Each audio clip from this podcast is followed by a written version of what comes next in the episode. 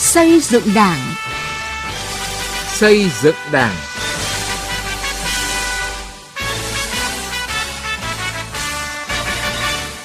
Kính chào quý vị và các bạn. Chương trình xây dựng Đảng hôm nay xin chuyển đến các bạn những nội dung sau. Đẩy mạnh việc tự giác nêu gương của đảng viên, mở rộng sự tham gia giám sát của nhân dân trong công tác xây dựng Đảng. Học và làm theo Bác ở Đảng bộ phường Nam Hà, thành phố Hà Tĩnh, tỉnh Hà Tĩnh. Từ nghị quyết đến cuộc sống.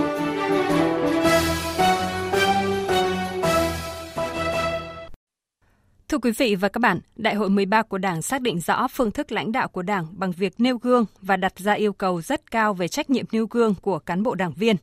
Thực hiện nghiêm các quy định về trách nhiệm nêu gương của cán bộ đảng viên, nhất là cán bộ lãnh đạo và người đứng đầu các cấp. Cán bộ có chức vụ càng cao càng phải gương mẫu.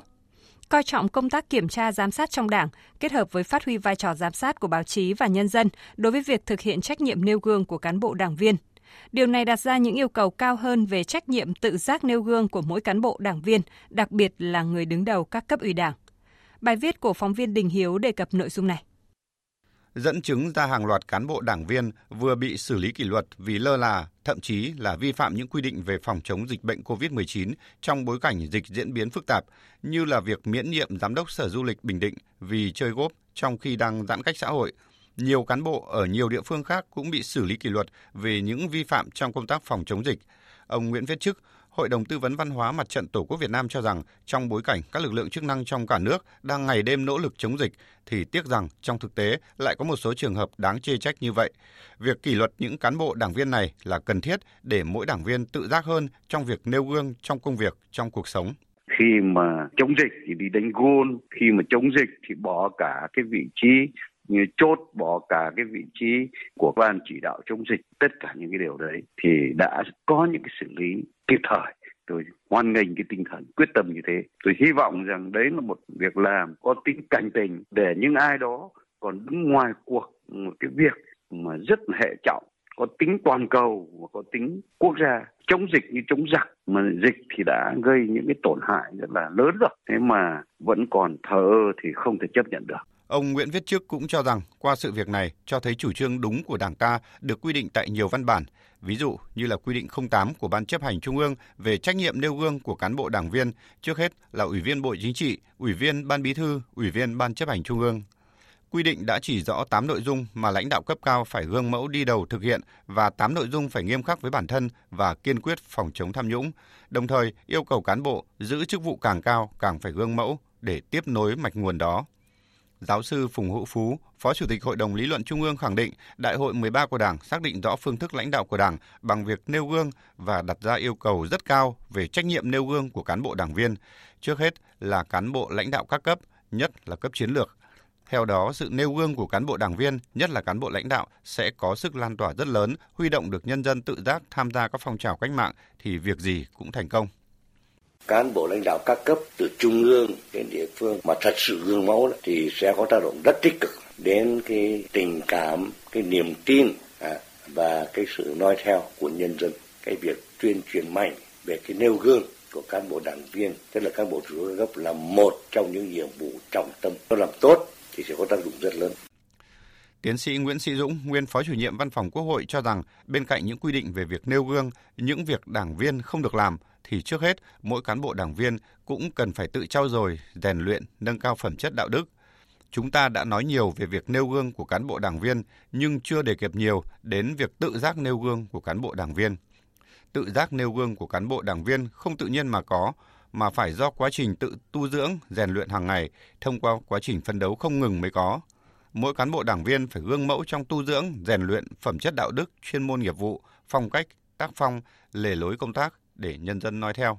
Nếu mà muốn nó tốt đẹp hơn thì mình phải tu dưỡng thường xuyên. Về mặt đạo đức thì anh đã thực sự là vào để phụng sự chưa? Thì rõ ràng là tự rèn luyện tự tu dưỡng là rất quan trọng đó là một nửa của vấn đề nó liên quan đến đạo đức thôi một nửa của vấn đề ấy, nó liên quan đến trình độ chuyên môn của mình và mình phải tự rèn thì đó rõ ràng là mình phải rèn luyện cả về mặt kiến thức về mặt chuyên môn về mặt nghiệp vụ rèn luyện nó có ý nghĩa quan trọng là vì như vậy Thực tế cho thấy khi mỗi cán bộ đảng viên, đặc biệt là người đứng đầu cấp ủy, thực sự gương mẫu, đi đầu trong nêu gương và tự giác nêu gương sẽ tạo sức lan tỏa, sự lôi cuốn mạnh mẽ đối với quần chúng nhân dân như lời dạy của bác. Một tấm gương sống còn có giá trị hơn 100 bài diễn văn tuyên truyền. Yêu cầu này khẳng định một trong những phương thức lãnh đạo đúng đắn của Đảng là tự giác nêu gương của cán bộ đảng viên. Đảng lãnh đạo bằng hành động gương mẫu của đảng viên và coi đó là một phương thức lãnh đạo quan trọng. Sổ tay bí thư chi bộ Thưa quý vị và các bạn, để góp phần xây dựng Đảng ta thực sự trong sạch vững mạnh, nâng cao năng lực lãnh đạo và sức chiến đấu, trong những năm gần đây, Đảng có nhiều quy định rõ ràng hơn về việc Đảng phục vụ nhân dân, chịu sự giám sát của nhân dân, chịu trách nhiệm trước nhân dân về những quyết định của mình. Trong đó yêu cầu các cấp ủy Đảng càng gắn bó mật thiết với nhân dân, mở rộng các kênh tiếp xúc, lắng nghe nhân dân nhiều hơn và tạo điều kiện để nhân dân tham gia vào công tác xây dựng Đảng tốt hơn. Trong văn kiện các đại hội cũng như điều lệ Đảng đều nhất quán khẳng định Đảng gắn bó mật thiết với nhân dân, tôn trọng và phát huy quyền làm chủ của nhân dân, chịu sự giám sát của nhân dân, dựa vào nhân dân để xây dựng Đảng. Thực tiễn lịch sử hơn 91 năm xây dựng Đảng ta đã chứng minh sức mạnh của Đảng trước hết bắt nguồn từ sức mạnh vô địch của nhân dân, vì nhân dân không chỉ là người nuôi dưỡng, chở che, đùm bọc, bảo vệ Đảng, mà còn tiếp thêm nguồn sinh khí cho Đảng phát triển trưởng thành. Không có nhân dân thì không có Đảng, bởi nhân dân không những là chủ thể trực tiếp thực hiện chủ trương đường lối chính sách của Đảng, mà còn là nơi để Đảng thể hiện được vị thế, vai trò và sứ mệnh cầm quyền của mình đối với xã hội. Việc dựa vào nhân dân, tôn trọng và phát huy quyền làm chủ của nhân dân, chịu sự giám sát của nhân dân còn là một nguyên tắc, một quy luật trong công tác xây dựng Đảng. Trong những năm qua, phần lớn cấp ủy tổ chức đảng và đội ngũ cán bộ đảng viên thường xuyên gắn bó với nhân dân, có tác phong sâu sát cơ sở, tích cực tiếp xúc lắng nghe tâm tư nguyện vọng và kịp thời giải quyết những vướng mắc băn khoăn của người dân. Đặc biệt sau khi có quy định số 76 của Bộ Chính trị khóa 8 về việc đảng viên đang công tác ở cơ quan doanh nghiệp thường xuyên giữ vững mối quan hệ với tri ủy, đảng ủy cơ sở và gương mẫu thực hiện nghĩa vụ nơi cư trú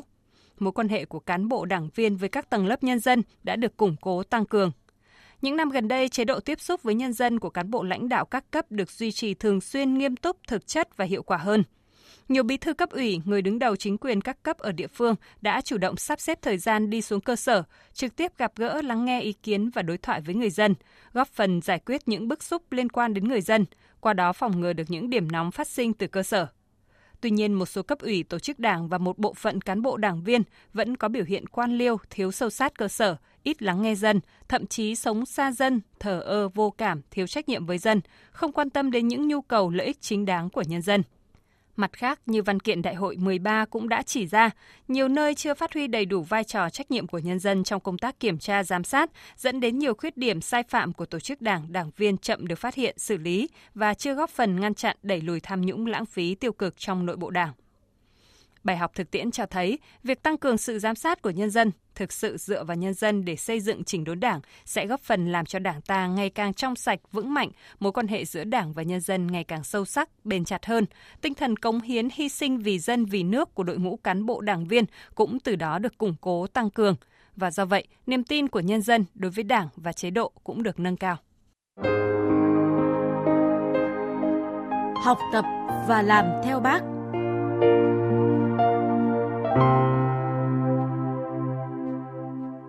Thưa quý vị, thời gian qua, Đảng bộ và nhân dân phường Nam Hà, thành phố Hà Tĩnh, tỉnh Hà Tĩnh đã có nhiều nỗ lực lớn trong phát triển kinh tế văn hóa xã hội, xây dựng phường đạt chuẩn đô thị văn minh, đóng góp quan trọng vào sự phát triển của thành phố Hà Tĩnh. Đây cũng là kết quả nổi bật của Đảng bộ và nhân dân phường Nam Hà trong thực hiện chỉ thị 05 về học tập và làm theo tư tưởng đạo đức phong cách Hồ Chí Minh. Phản ánh khơi dậy sức dân để lo cho dân của Tiến Anh, phóng viên Đài Tiếng Nói Việt Nam. Bà Trần Thị Hoa, bí thư chi bộ tổ dân phố số 5 phường Nam Hà dẫn chúng tôi dạo bước trên những con đường giải thảm nhựa mới, mang lại sự khang trang phong quang sạch sẽ cho các tuyến phố. Đó là kết quả của việc huy động nguồn lực ở các tổ dân phố trên địa bàn phường Nam Hà. Điều đáng ghi nhận là không chỉ cơ sở hạ tầng mà tất cả các công việc liên quan cần huy động sức dân đều có sự tham gia tích cực của cán bộ, đảng viên và nhân dân phường Nam Hà. Từ nhân dân à, cho đến cán bộ, đảng viên trong toàn tổ dân phố và trong toàn phường thì ủng hộ à, nhiệt tình và à, phải nói rằng là à, gần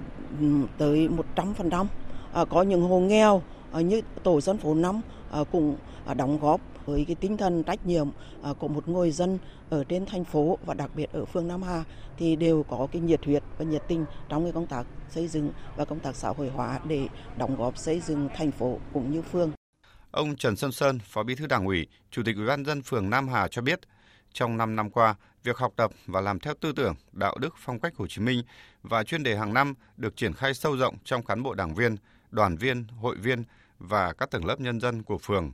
tạo sự chuyển biến mạnh mẽ về nhận thức và hành động. Sau khi học tập quán triệt, từ đảng bộ phường đến các tri bộ và từng đảng viên đều xây dựng kế hoạch triển khai, trong đó chú trọng đến việc phát huy vai trò trách nhiệm của người đứng đầu tổ chức đảng, chính quyền, đoàn thể, xem đây là yếu tố tiên quyết để thực hiện thắng lợi các nhiệm vụ lãnh đạo, điều hành phát triển kinh tế xã hội. Trong những năm qua, cán bộ đảng viên trong phường đã thể hiện được vai trò tiên phong gương mẫu của mình, từ đó lan tỏa đến mọi người dân và cũng chính vì có sự nêu gương của cán bộ, nhất là người đứng đầu, nên tạo ra sức mạnh của khối đại đoàn kết để thực hiện thắng lợi các chỉ tiêu về xây dựng đô thị văn minh. Cán bộ là phải gần dân, hiểu dân và biết chia sẻ khó khăn của người dân. Cái thứ hai là cán bộ là phải gương mẫu, nói đi đôi với làm à, và cán bộ phải làm trước, nhân dân làm sau. À, cái thứ ba là phải nói là phải xây dựng cái mối đoàn kết. Đoàn kết thì là thắng lợi tất cả mọi việc và đoàn kết đều thành công như bác đã nói. Từ việc phát huy tốt vai trò tiên phong gương mẫu của cán bộ đảng viên, nhất là người đứng đầu và thực hiện tốt huy động nguồn lực nên thời gian qua, phường Nam Hà đã thực hiện thắng lợi các nhiệm vụ chính trị của địa phương. Theo đó, phường đã huy động gần 50 tỷ đồng nâng cấp 2,8 km đường giao thông, ngõ, tổ dân phố, xây dựng 3 km mương thoát nước khu dân cư, giải thảm nhựa nóng 46 tuyến đường giao thông ngõ phố với diện tích hơn 28.000 m2 xây dựng 6 tuyến đường văn minh đô thị và các kết cấu hạ tầng. Những kết quả này đã giúp phường đạt chuẩn văn minh đô thị, góp phần đưa thành phố Hà Tĩnh đạt các tiêu chí của đô thị loại 2. Ông Bùi Tuấn Hải, Chủ tịch Mặt trận Tổ quốc phường cho rằng đây là kết quả của ý đảng lòng dân từ sự gương mẫu của đảng viên và thực hiện tốt phương châm dân biết, dân bàn, dân làm, dân kiểm tra, dân thụ hưởng. À, trong cái thời gian qua thì mặt trận cũng đã tổ chức à, theo cái à, pháp lệnh ba tư của xã phường thị trấn thì người dân được ờ, quyền lựa chọn cũng như là có quyền là là là, là hưởng lợi đến cái, ờ, cái cái công trình của mình và người dân đồng tình ủng hộ rất cao. Tiên phong gương mẫu của cán bộ đảng viên xây dựng ý thức tôn trọng nhân dân, lắng nghe nhân dân, từ đó công khai dân chủ bàn bạc và huy động sức mạnh của nhân dân luôn là tinh thần xuyên suốt trong chỉ đạo xây dựng phường đạt chuẩn văn minh đô thị của Đảng bộ phường Nam Hà. Đó cũng là cách mà Đảng bộ phường Nam Hà gắn việc thực hiện chỉ thị 05 của Bộ Chính trị về học tập và làm theo tư tưởng, tấm gương đạo đức Hồ Chí Minh với các nhiệm vụ chính trị và phong trào thi đua yêu nước. Từ đó huy động được sức mạnh tổng hợp của cả hệ thống chính trị và nhân dân trong phát triển kinh tế xã hội, xây dựng đô thị văn minh. Nội dung này cũng đã kết thúc chương trình xây dựng đảng hôm nay. Chương trình do biên tập viên Sĩ Lý biên soạn và thực hiện. Cảm ơn quý vị đã quan tâm theo dõi.